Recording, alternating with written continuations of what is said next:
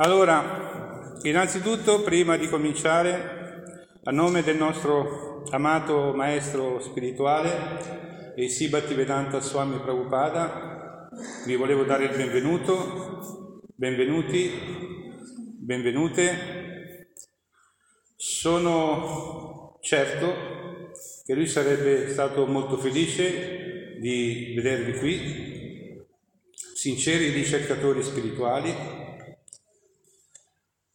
la Bhagavad Gita dice che fra migliaia di esseri umani, Manusya, uno si impegna nella ricerca della realizzazione spirituale. Quindi siete tutte anime molto speciali e io mi sento onorato di essere in vostra compagnia. Hare Krishna. Cercherò di fare del mio meglio affinché la scelta che avete fatto di venire qui oggi possa rivelarsi per voi una scelta proficua. Ed è esattamente per questo motivo che prima di cominciare a esporre l'argomento vorrei chiedere le benedizioni al mio maestro spirituale, colui che ha aperto i miei occhi che erano ottenebrati dalle oscurità dell'ignoranza, utilizzando la torcia luminosa della conoscenza trascendentale. Om Ajnana तिमिरन्धस्य ज्ञानञ्जनाशलाकाय चक्षुरुन्मिलितं येन तस्मै श्रीगुरवे नमः Adesso con le medizioni di Guru forse riuscirò a dire qualcosa di sensato questa sera. Allora, innanzitutto di cosa parliamo? Di tutto si può dire fuorché che l'argomento di oggi sia un segreto potete vederlo in bella mostra. È un, è un titolo un po', come si dice, eh? lugubre, no? Esistono spettri e fantasmi? Ci stiamo ponendo questa domanda. Per alzata di mano, chi crede che esistano spettri e fantasmi? E sempre per alzata di mano chi invece pensa che non esistano. O oh, neanche un negazionista qui questa sera. Vabbè, dai, ce la faremo andare lo stesso. Naturalmente io cercherò di esporre l'argomento sulla base degli insegnamenti che vengono dai Veda e dai maestri della tradizione. Niente, diciamo, di mio, di personale, almeno questo è il mio compito, rappresento qualcuno, rappresento qualcosa, cerco di andare verso quella direzione. Ma prima ancora di cominciare a rispondere a questa domanda, siccome questa è la terza conferenza di un ciclo che aveva il titolo La vita oltre la vita, forse facendo un breve riassunto si può anche arrivare a capire come mai oggi ci siamo posti questa domanda. Riassunto dunque, nella prima di queste conferenze, che aveva proprio il titolo La vita oltre la vita, mi sono fatto una domanda. La domanda era, chi di voi era presente ricorderà, c'è la vita dopo la morte? E dopo un'attenta analisi, la risposta a questa domanda è stata una risposta affermativa. Certo che c'è la vita dopo la morte ed è esattamente la stessa vita che c'era prima della nascita. Gli Hare Krishna dicono, probabilmente la prima cosa che sentirete dire quando incontrate un Hare Krishna, tu non sei questo corpo, sei un'anima eterna. Siamo quindi anime eterne in cammino all'interno di questo ciclo di nascite e morti, cosiddetti samsara. Ora, se non siamo, c'è, se c'è la vita dopo la morte, viene naturale domandarsi che fine facciamo. Quindi qual è la destinazione dopo la morte? E qui siamo già nella seconda conferenza. Avete visto che bravo sono stato? Ho fatto un riassunto molto molto breve. Seconda conferenza abbiamo cercato di rispondere alla domanda dove andiamo a finire? Allora, i Veda dicono che ci sono quattro destinazioni principali. La prima destinazione è il mondo spirituale, magari. Eh? Mondo eterno, pieno di conoscenza e di beatitudine, Satchidananda. E Krishna aggiunge, quando parla di questa destinazione, la destinazione suprema, che una volta raggiunto non si torna più indietro. D'altra parte, una volta che abbiamo raggiunto un luogo eterno, pieno di conoscenza e di felicità, chi penserebbe di ritornare in questo mondo, dove la nascita, la malattia, la vecchiaia e la morte la fanno da padrona?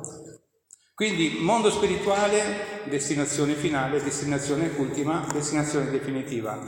Oltre a questa ci sono altre tre destinazioni che sono strettamente legate ai tre guna le tre influenze della natura materiale. Vi ricordo che sto facendo un riassunto. Quindi chi muore sotto l'influsso della virtù, Sattvaguna, raggiunge i pianeti superiori, i pianeti paradisiaci, pianeti celesti. Chi muore sotto l'influsso di, della, di Rajoguna, l'influsso della passione, invece è destinato a rinascere come essere umano in uno dei diversi pianeti intermedi, pianeti terrestri.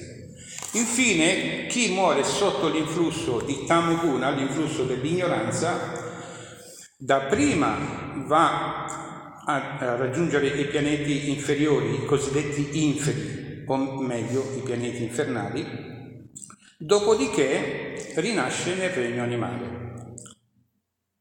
Ora, che siamo ancora all'interno del riassunto, quando ho cominciato a dettagliare i vari passaggi, le varie dinamiche che ci sono nei vari passaggi, per una questione meramente temporale, quindi per una questione cronologica, non sono riuscito a dettagliare come avrei voluto quel passaggio che c'è dopo la morte ad una nuova nascita in una forma di vita umana. Quindi lo scopo dell'incontro, della conferenza di oggi è quello di rispondere, di dettagliare questo, questo aspetto. Tra l'altro, in questo passaggio c'è un lasso di tempo in cui l'anima rimane senza corpo, disincarnata. Condizione questa che può essere tranquillamente paragonata alla condizione di fantasma, di spettro. Ed ecco la ragione del titolo della conferenza di oggi. Dunque esistono spettri e fantasmi? A questo punto la domanda è diventata retorica. Certo che esistono e sappiamo anche chi sono. Sono queste entità che dopo la morte sono destinati a rinascere in una forma di vita umana e stanno aspettando di entrare in un nuovo grembo materno. Tutto chiaro fin qui? Qualche dubbio? Ok. Quindi, ripeto, il motivo della conferenza di oggi è spiegare le dinamiche che sono legate al passaggio dopo la morte ad una vita successiva, una forma di vita umana. Uno potrebbe dire, come facciamo noi a saperlo? Cosa succede? Ce lo dicono le scritture, ma ce lo dicono anche le esperienze di coloro che sono fuoriuscite dal corpo e poi sono rientrate nel corpo e ci hanno raccontato come, come stavano le cose. Quindi cominceremo dalla fine a, spie- a parlare di queste dinamiche. L'anima è fuori uscita dal corpo e in che condizioni si trova? Le condizioni, lo stato d'animo di, delle anime appena fuoriuscite dal corpo è misto tra sorpresa, confusione e disagio. Ora, nel nostro caso specifico, il disagio e la confusione sono accentuate. Perché? Per due motivi. Il primo è che non c'è nessuno che dia indicazioni. Come abbiamo visto l'altra volta, nel caso di chi muore sotto l'influsso della virtù e nel caso di chi muore sotto l'influsso dell'ignoranza, ci sono degli agenti che hanno proprio il compito di prendere queste anime e accompagnarle alla destinazione successiva. Nel caso di chi raggiunge i pianeti celesti, queste, ehm, questi agenti sono i Devaduta. Nel caso invece delle persone che muoiono sotto l'influsso dell'ignoranza, questi agenti sono gli Yamatuti. Ma nel nostro caso, nel caso di chi muore sotto l'influsso della passione, non c'è nessuno che dà indicazioni, tantomeno che accompagna alla futura destinazione.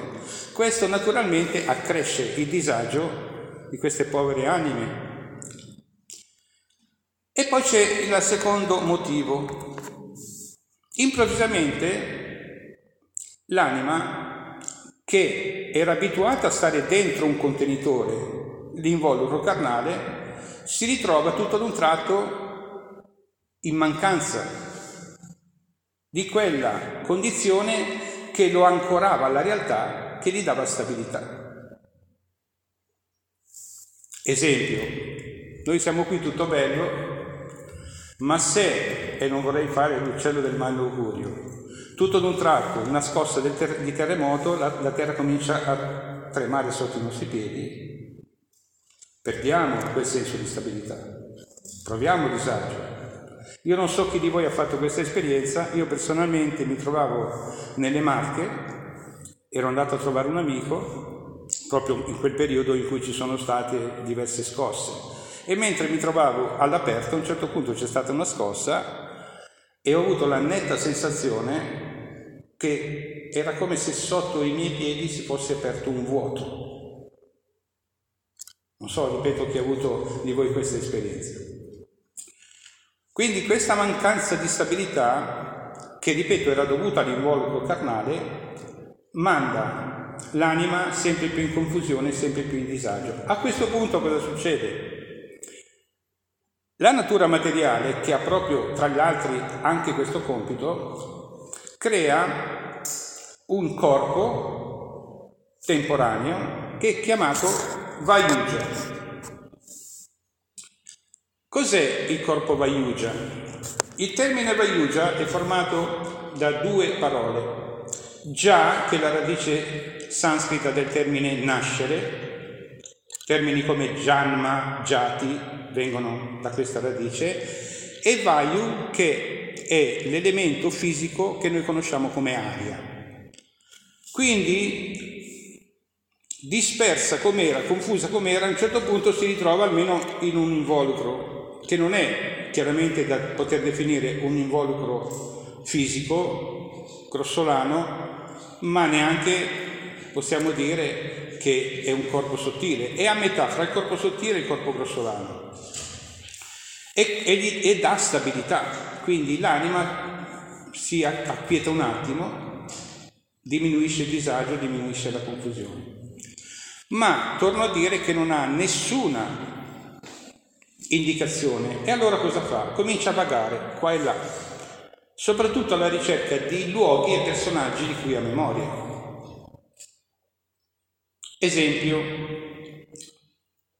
se vi è mai capitato di essere in un posto chiuso, come siamo adesso in questo momento, e nonostante tutto percepi- percepire come una lieve brezza, una lieve ventata di aria fredda, gelida, è molto probabile che ci sia stata una di queste entità che abbia provato a interagire con voi.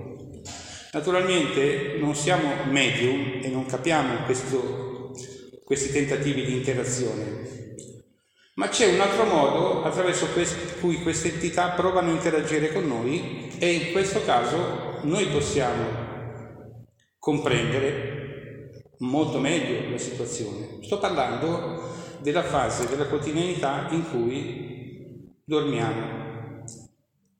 Parlo del sonno con sogni, ovvero nella condizione onirica.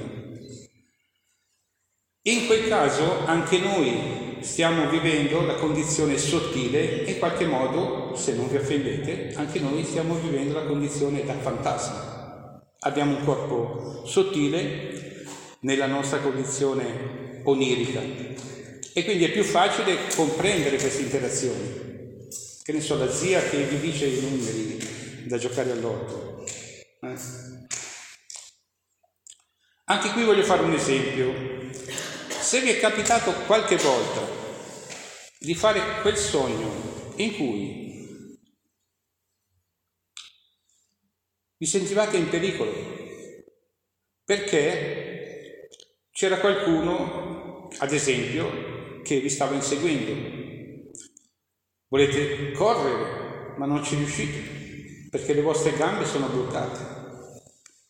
E allora a quel punto volete gridare aiuto, ma non ci riuscite, perché le vostre labbra sono serrate. Chi, chi ha fatto sogni di questo genere? Sì, sì. Allora è molto probabile che ci sia una di queste entità che nell'interagire con voi, in questo caso non è proprio animato da buone intenzioni. Cosa sta facendo?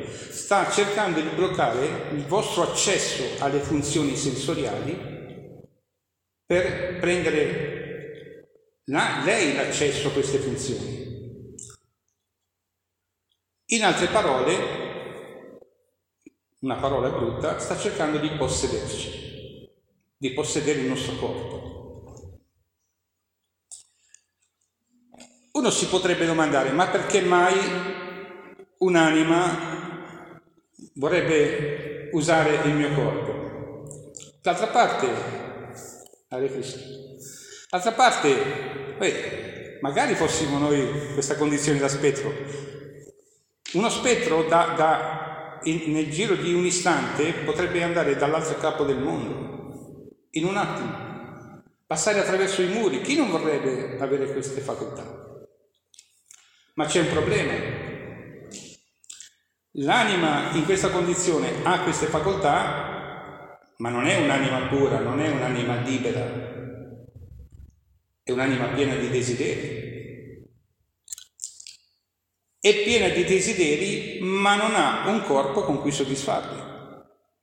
Allora vuole usare il nostro corpo per soddisfare i propri desideri. Purtroppo quando queste, queste possessioni non sono più tentativi, ma diventano di fatto, queste entità riescono a fare cose veramente brutte. Quando sentite di qualcosa di inspiegabile che è successo, ma quella persona era tanto brava, come mai ha fatto questo? Ci sono buone probabilità che sia stata posseduta. Riescono a, a, a fare queste possessioni, queste entità, soprattutto là dove trovano una condizione eh, psicologica deboli. A questo riguardo, non vi impressionate per l'immagine, vorrei aprire una finestra, una piccola finestra. Quando sentiamo parlare di possessioni da parte di quelli che sono il Satana e, e Bezzebù e Lucifero, chi per loro, guardate che non è detto che siano queste entità il diavolo, ma è molto più probabile che siano le anime disincarnate che sono riuscite a possedere i colpi altrui. Chiaramente non sono fantasmini, spettrini, sono persone che in quella condizione da spettro da fantasma hanno ottenuto dei grandi poteri. Adesso gli ho aperto una semplice finestra, ma non posso non dirvi che i Veda parlano di diverse categorie di fantasmi e di spettri. C'è una vera e propria gerarchia e alcuni di loro hanno sviluppato grandi poteri. Io non vorrei spaventarmi, ma vi sto parlando di cose reali. Ora chiudo questa finestra e procedo con il discorso. Allora, questa, questa anima, diciamo così, questo fantasma sta cercando di possedere il nostro corpo. Come possiamo reagire? Innanzitutto c'è un modo per prevenire. Ad esempio, evitare di assumere una posizione supina quando si dorme, perché favorisce questi tentativi. Quindi dormire a pancia in giù non è molto indicato. Inoltre, evitare di andare a riposare in scarse condizioni igieniche anche se non siamo molto puliti, andiamo a riposare in questa condizione, questa condizione favorisce questi tentativi di possessione. Io li chiamo tentativi di possessione, poi voi trovate voi le parole più adatte. Ma arriviamo al punto in cui siamo, come abbiamo detto prima, in, nella condizione sto parlando nella fase onirica, nella fase del sonno, in cui siamo bloccati e non riusciamo ad aprire la bocca.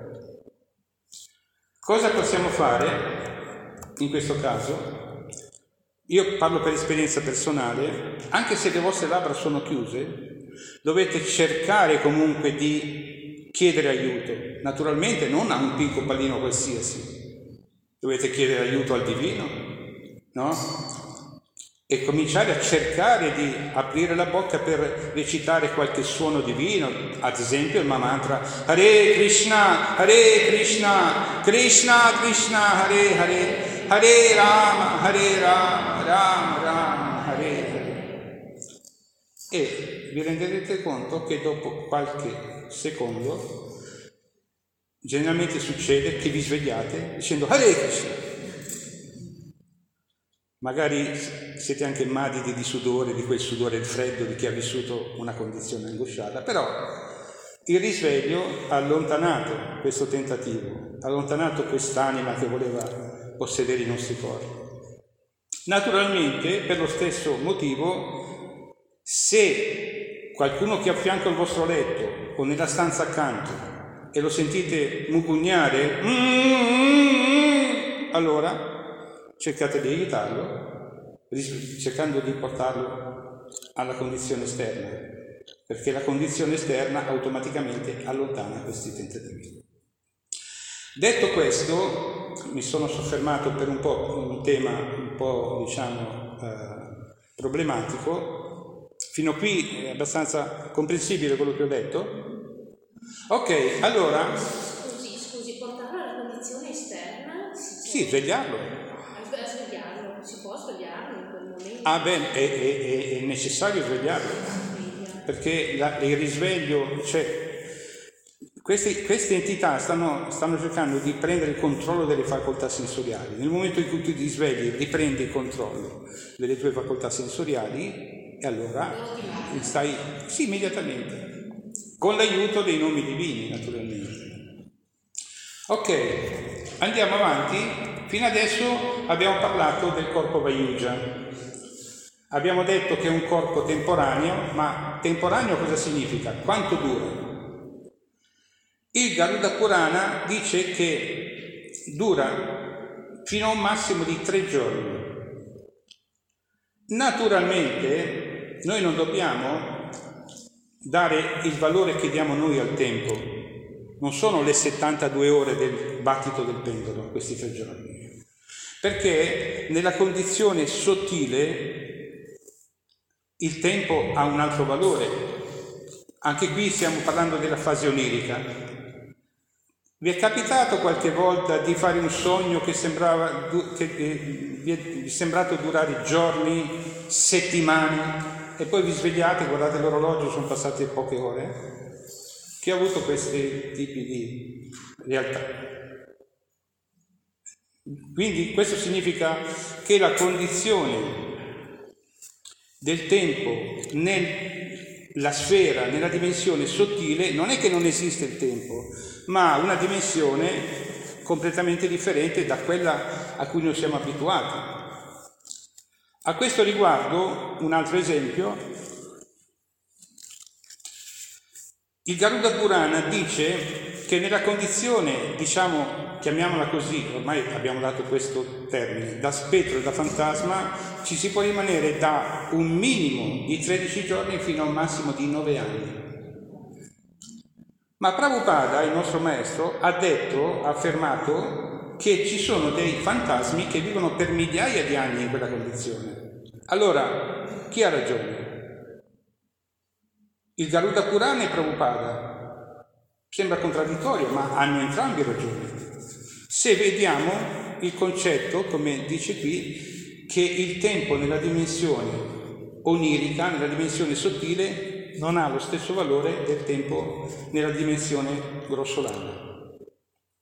Chiudiamo anche questa finestra. A questo punto cosa succede? Che l'anima lascia il corpo Vayuja per entrare in un grembo, nuovo grembo materno? Ancora no c'è un nuovo corpo.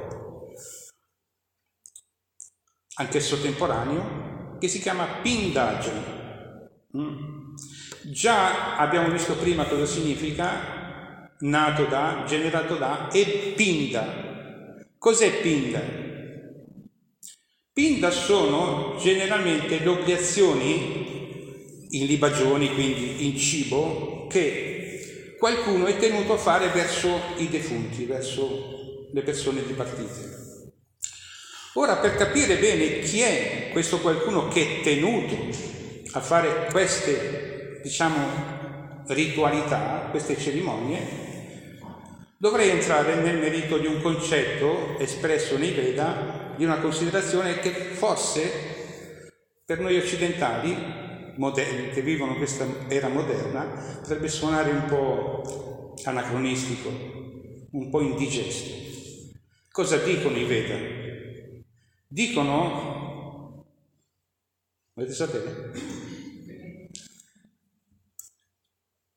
Non sono dimenticato. che al momento della nascita ognuno di noi contrae un debito. Ah, ma lo sapevo! Il debito pubblico. non è di questo debito che parlano i Veda, i Veda parlano di un debito che non è un debito in termini economici, ma è un debito in termini etici, morali. E verso chi di grazia avremmo contratto questo debito e per quale ragione? Questo debito noi l'abbiamo contratto verso i nostri genitori. Perché? Perché ci hanno donato una forma di vita umana. Ora non prendiamo alla leggera questo dono, questo è un dono che è estremamente raro e addirittura può diventare il dono più prezioso.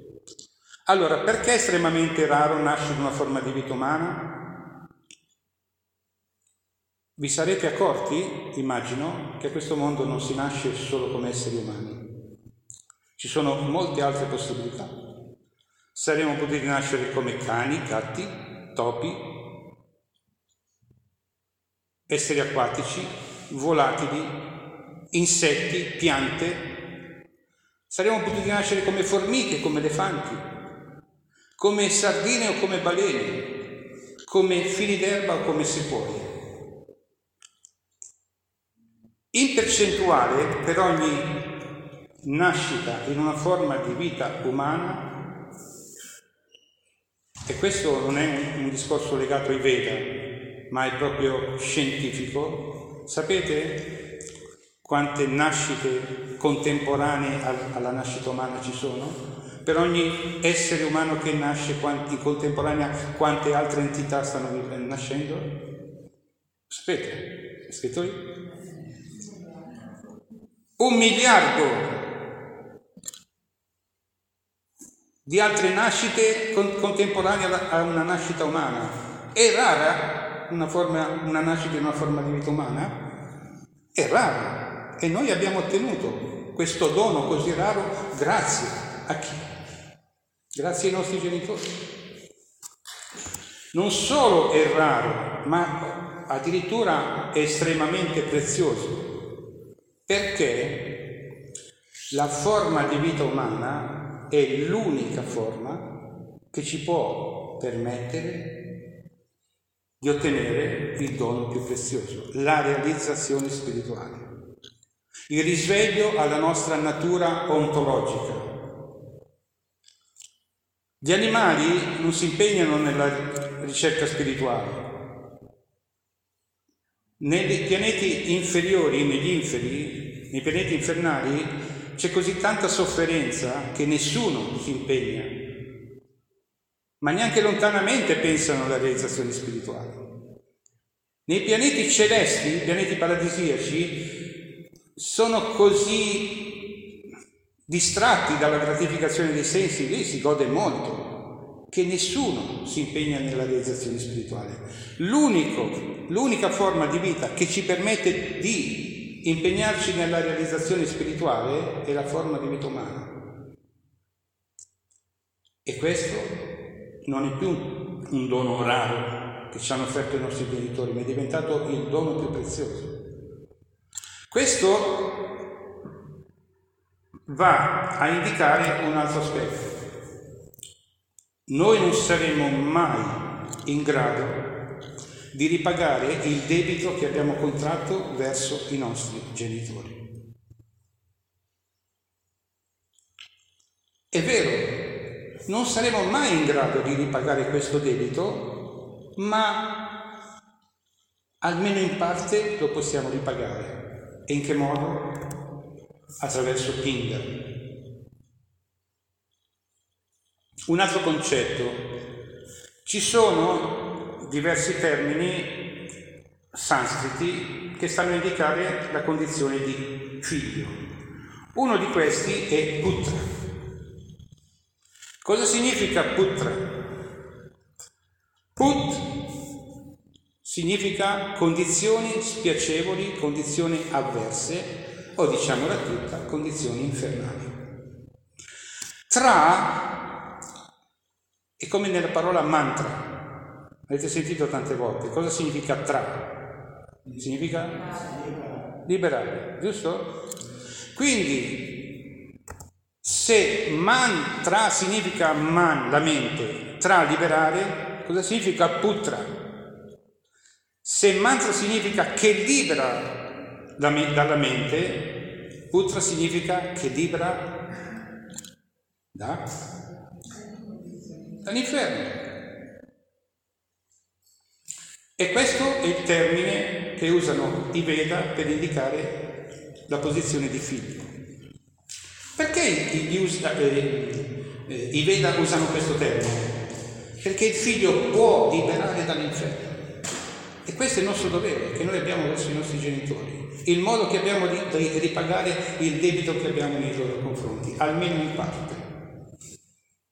Detto in altre parole, in modo più chiaro, se uno dei nostri genitori si dovesse trovare per condizioni karmiche, per come agito, all'inferno, noi siamo liberati.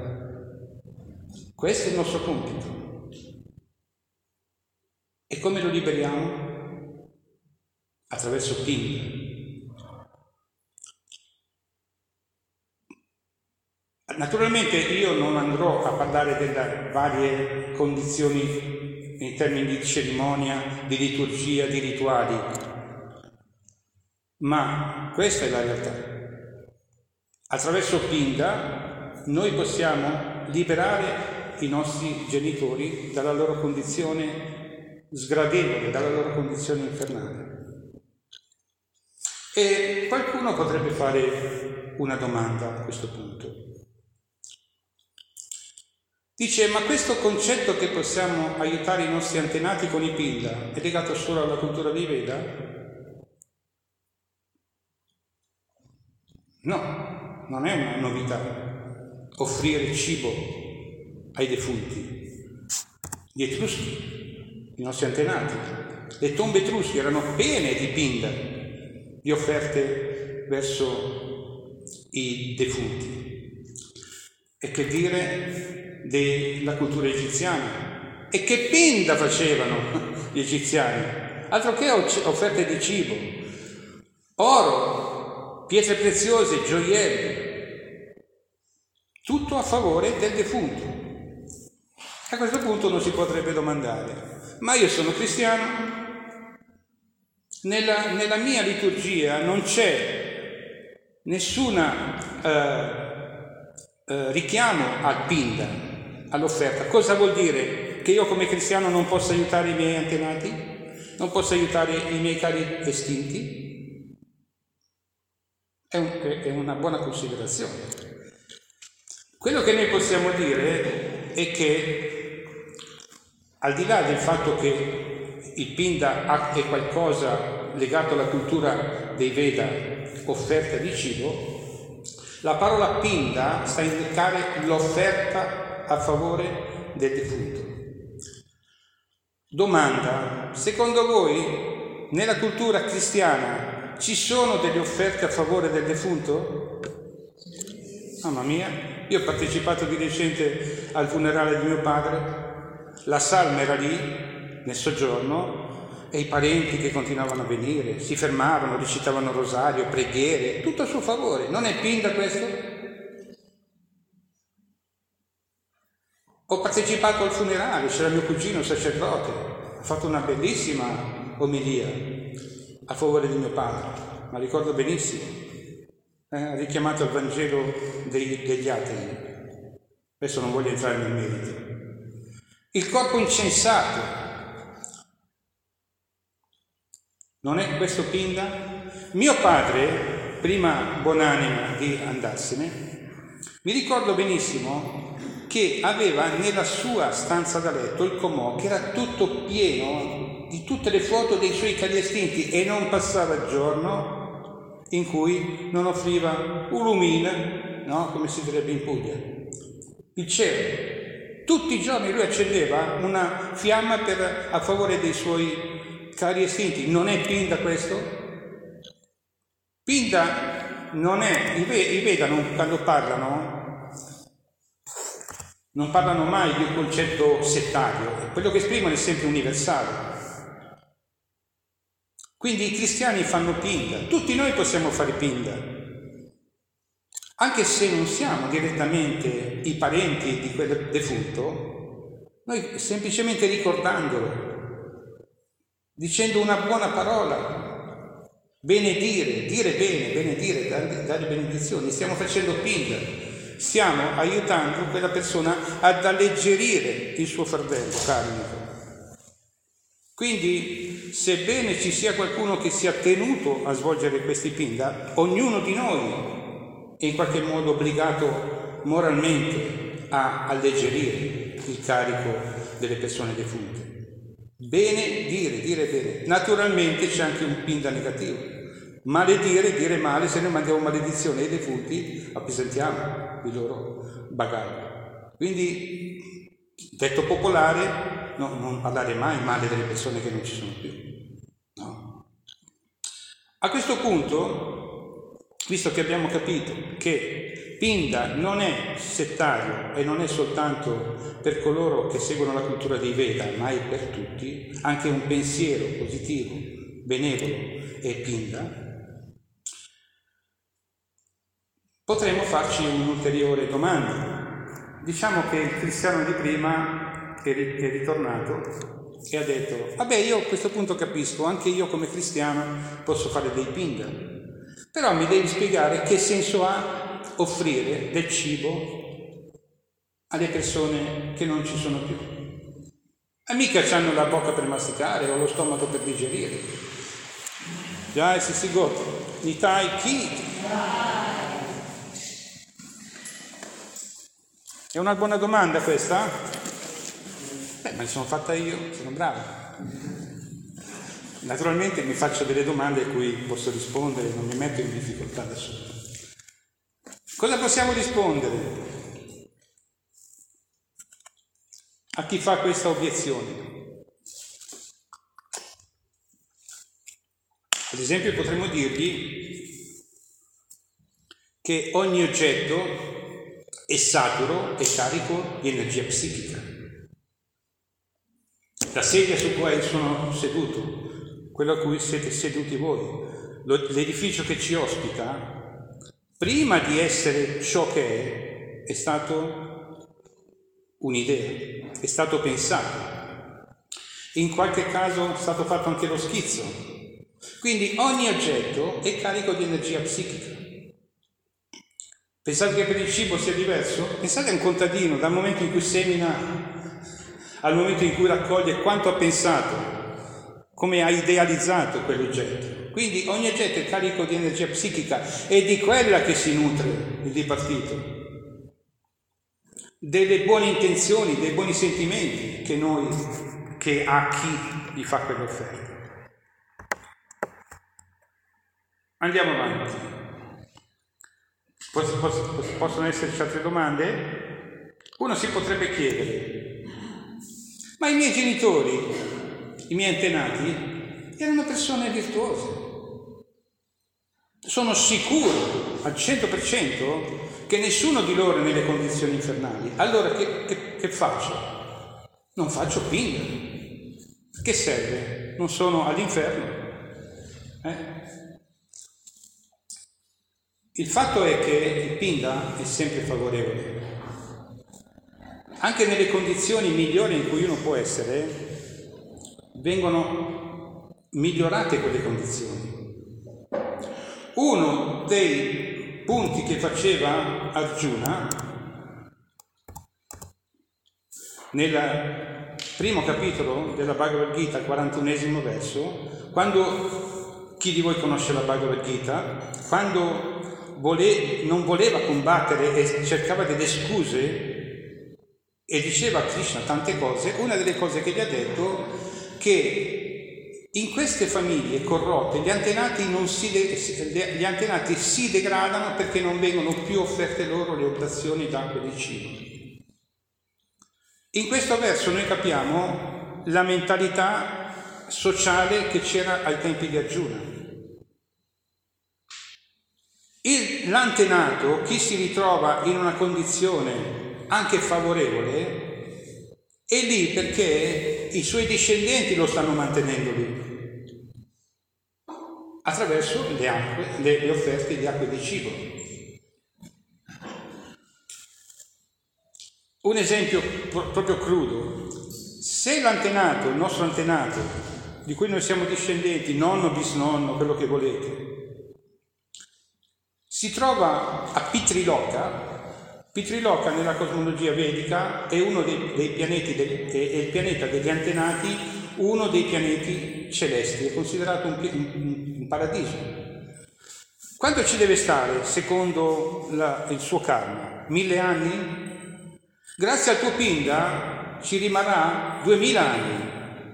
Quindi il Pinda è sempre favorevole, non c'è bisogno di liberare delle persone dall'inferno, ma anche di mantenerle in una buona condizione. Naturalmente voi siete spiritualisti, quindi dite ma che senso ha? Mantenere in una buona condizione, ma è sempre condizione materiale. Allora, a questo punto, devo dirvi che c'è un Pinda che è sempre favorevole anche nelle migliori condizioni. Questo pinda è un pinda spirituale, si chiama Shaka. In questo pinda, in questa cerimonia, viene offerto al dipartito il Mahaprasada delle divinità e tante altre cose di cui non posso parlarvi. Anche qui apro una piccola finestra Spero che con queste finestre aperte e chiuse non andate a casa con raffreddore stasera. In questo tempio, Blindron pubblicità, in questo tempio ci sono delle divinità e naturalmente vengono fatte queste cerimonie. Io vi consiglio vivamente, nel caso in cui voi ne abbiate bisogno per i vostri genitori, chiaramente non sto parlando di quelli che sono ancora in vita, io sono un po' anziano, voi siete giovani, ma vi voglio dire, nel caso in cui ci sia una condizione del genere in cui i vostri, diciamo, antenati, i vostri genitori siano dipartiti da poco, allora vi consiglio vivamente di fare questo pinda, questo shak, perché non è più un aiuto materiale, per quanto benevolo sia, ma diventa un aiuto spirituale. Glindron, fine della pubblicità. Cosa possiamo dire ancora? Che ora abbiamo fatto intanto? Beh, ma è giusto, 18.45? Ah, bene, abbiamo ancora un sacco di tempo. Fino adesso quello che ho detto ha, ha senso? Più o meno? Ho detto qualcosa di sensato? Eh, sono contento. Allora, ultima domanda che mi sono fatto io da solo e a cui so rispondere. È la seguente. Dunque l'unico modo per aiutare i nostri cari estinti è svolgere questi rituali, questi pinda? Non esiste un altro metodo per estinguere questo obbligo? Secondo voi c'è questo metodo? Per aiutare i nostri genitori senza fare pinda?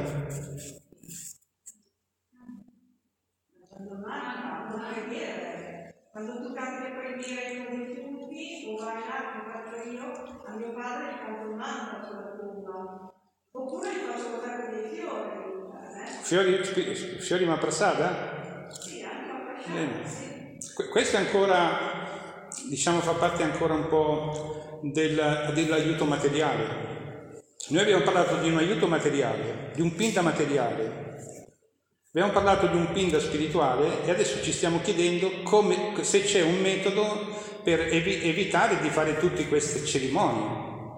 No? Cioè possiamo aiutare i nostri genitori senza fare tutte queste cerimonie? Il metodo c'è, ma per esprimerlo vi devo raccontare una lunghissima storia. Siete pronti ad ascoltare una lunga storia? Dai, volti non mi sembrate così pronti. Allora, la storia è molto lunga, ma io ve la accorcio. È della storia di Prahlad Maharaj. Chi è Prahlad? Chi conosce Prahlad? Qui. Allora è inutile che vi racconto la storia. Prahlad è un piccolo bambino di 5 anni, figlio di uno delle persone più malvagie che la storia vedica racconti, Hiranyakashipu. Lui era tremendo, tremendo e aveva un potere, aveva sviluppato un potere e praticamente aveva soggettato l'universo intero.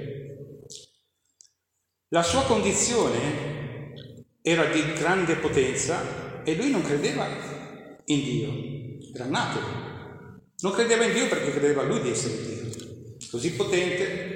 Tra l'altro, Dio, Vishnu, aveva ucciso suo fratello e da, da quel momento in poi il Ragnakashi poi ha cominciato a odiare sempre di più Vishnu. Non solo odiava Vishnu, ma odiava tutti i suoi devoti, tutti i devoti di Vishnu. Il caso però ha voluto che suo figlio, Prahlad, fosse Vaishnava, devoto di Vishnu. Appena è venuto a saperlo, è andato su tutte le furie, ha chiamato suo figlio, vieni qua, erano nella sala del, del trono perché tu mi stai creando questo disturbo? Tu sei mio figlio, non puoi farmi questo. Lui, padre, io sono un devoto del Signore, che ci posso fare? Allora, se tu non rinneghi il tuo credo, io ti ucciderò in questo momento. Pralà dice, fai quello che vuoi, io sono un devoto. Allora sguaina la spada pronto a tagliare la testa, ma prima di farlo del suo figlio. Pensate, questa è la mentalità dei demoni. I demoni non guardano in faccia a nessuno. È spiegato molto bene nel quattordicesimo capitolo della Bhagavad Gita qual è il comportamento della persona demoniaca. Quindi lui era pronto con la spada a tagliare la testa di suo figlio. Ma prima gli fa una domanda. Dice, Prahlad, tu che credi in questo Dio, in questo Vishnu, dimmi dov'è, dov'è? E lui dice, il Signore Vishnu è in ogni luogo, in ogni dove, onnipervadente, no? Te lo insegna anche, te l'hanno insegnato anche a catechismo, onnipervadente. E allora se dappertutto sarà anche in quella colonna, indicando una delle colonne che c'era in questa sala del, del, del trono, e Prahlad dice, certamente, anche in quella colonna. A quel punto si avventa con la spada verso la colonna per distruggerla, no? per dimostrare a suo figlio che lui solo era in grado di fare il bello e il cattivo tempo. Ma prima ancora che si avvicinasse alla colonna, la colonna si spacca in migliaia di pezzi e all'interno di questa colonna esce una forma di Vishnu tremenda Nara Singh, metà uomo, metà leone. Sini! A quel punto si avventa il signore Nishinga verso Hiranyakashipu e dopo una dura lotta lo uccide senza pietà. E finito questo si siede sul trono a quel punto tu, tutto l'universo in estasi, cominciano a lanciare fiori, inni, preghiere, no? tutti contenti per questa uccisione. E i, i Deva, gli abitanti dei pianeti celesti, vogliono offrire una ghirlanda al signore Nishingadeva. Gliela vogliono offrire, ma nessuno si vuole avvicinare. Allora chiedono alla moglie, Lakshmi Devi, dici, dai, offri questa ghirlanda a tuo marito. Dice, no, no, io non ho mai visto così arrabbiato il mio marito, quindi non mi posso avvicinare. E allora chiedono a Pralat, Pralat, innocente bambino, prende la ghirlanda e gliela mette al collo del signore Nishingadeva. Soddisfatto di tutto questo, il signore Nishinga guarda Pralat e gli dice, Ora puoi chiedermi quello che vuoi. Prala dice, mio Signore, il mio sentimento per te non è un commercio, quello che io faccio lo faccio senza chiedere niente in cambio. E Nishida Deva dice, ma io ti ho detto che ti do una benedizione, non la puoi rifiutare.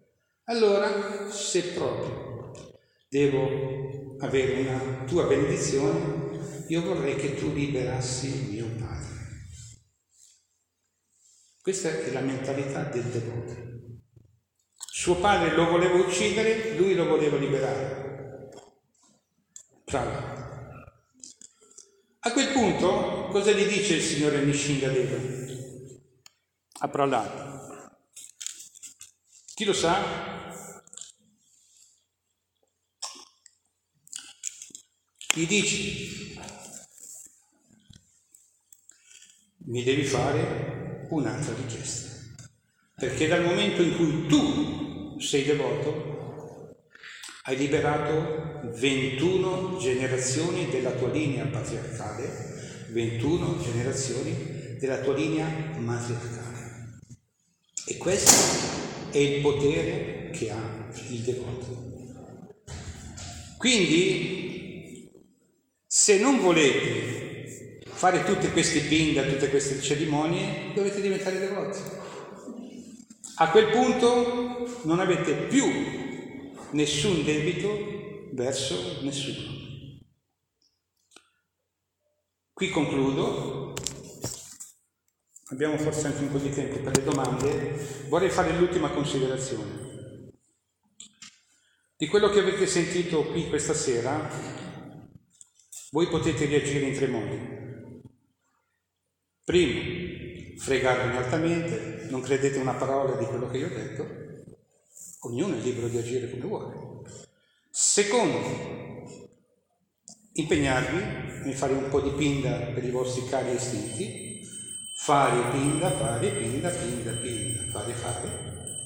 Terzo, diventare devoti del Signore e avete non soltanto un beneficio verso i vostri parenti, verso i vostri antenati, ma un beneficio soprattutto verso di voi, perché diventare devoti vi libera non solo dai vari debiti che avete contratto al momento della nascita, ma vi libera anche da questo mondo materiale. Grazie della cortese attenzione.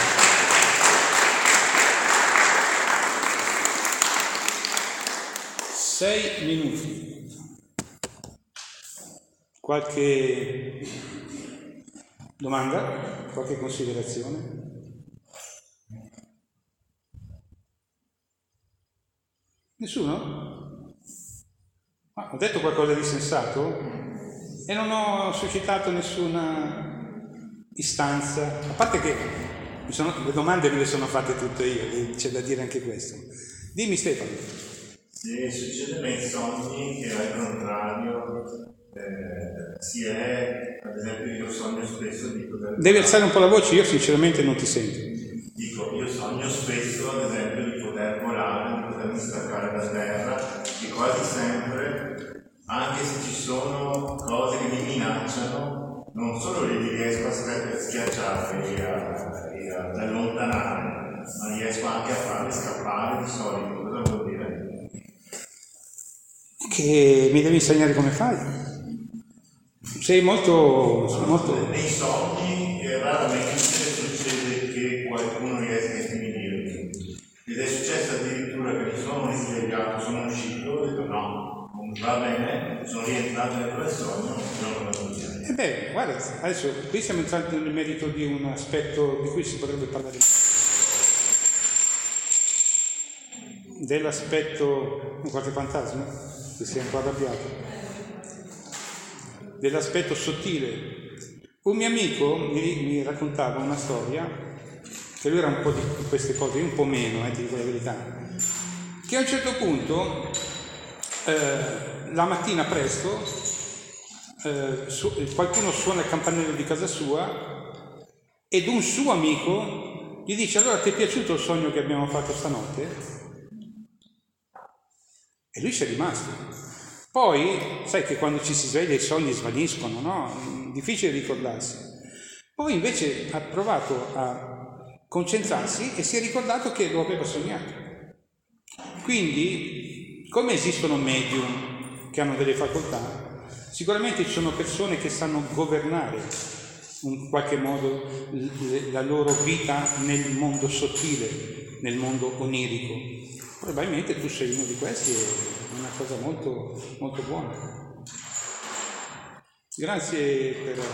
In, in privato mi dirai come fai. Io sinceramente non ho questa facoltà. Il, il, noi non dobbiamo prendere sotto, cam, sotto gamba quello che succede nei sogni, perché sono anch'esse realtà. E ti posso dire che per esperienza personale io ho fatto dei sogni che mi hanno insegnato molto e alcuni di questi mi, mi hanno lasciato veramente molto, molto sbalordito. Questa è una cosa che per me è abbastanza fin da bambino perché ho sempre ricordato tutti i sogni anche da E vedi, tu sei molto... sei, sei sulla fase medium, dei medium qualcosa del genere. Ognuno di noi nasce con delle facoltà. E, e tu... No, penso, bello, bello. Non, non dobbiamo, da, da, da, qui possiamo dire una cosa, che non dobbiamo pensare di non dare valore ai sogni, i sogni hanno un grande valore. Io ho fatto un sogno, vediamo se c'è tempo, in cui io da, da ragazzo avevo un, un grande, un, veramente un timore verso il mondo femminile avevo questo senso come di inferiorità. Un giorno ho sognato mio padre che litigava con mia madre e gli diceva delle cose. Io non mi ricordo una parola delle cose che ha detto lui a mia madre, ma mi sono svegliato dopo quel sogno, ho perso il mio timore verso il mondo femminile. Quindi il sottile, ripeto, non dobbiamo prenderlo sotto gamba. Detto questo vi ringrazio ancora, se è scaduto il tempo, adesso abbiamo una bella cerimonia, la, cerimonia del Damo Darastaka. Grazie ancora della vostra pazienza e tolleranza. Hare.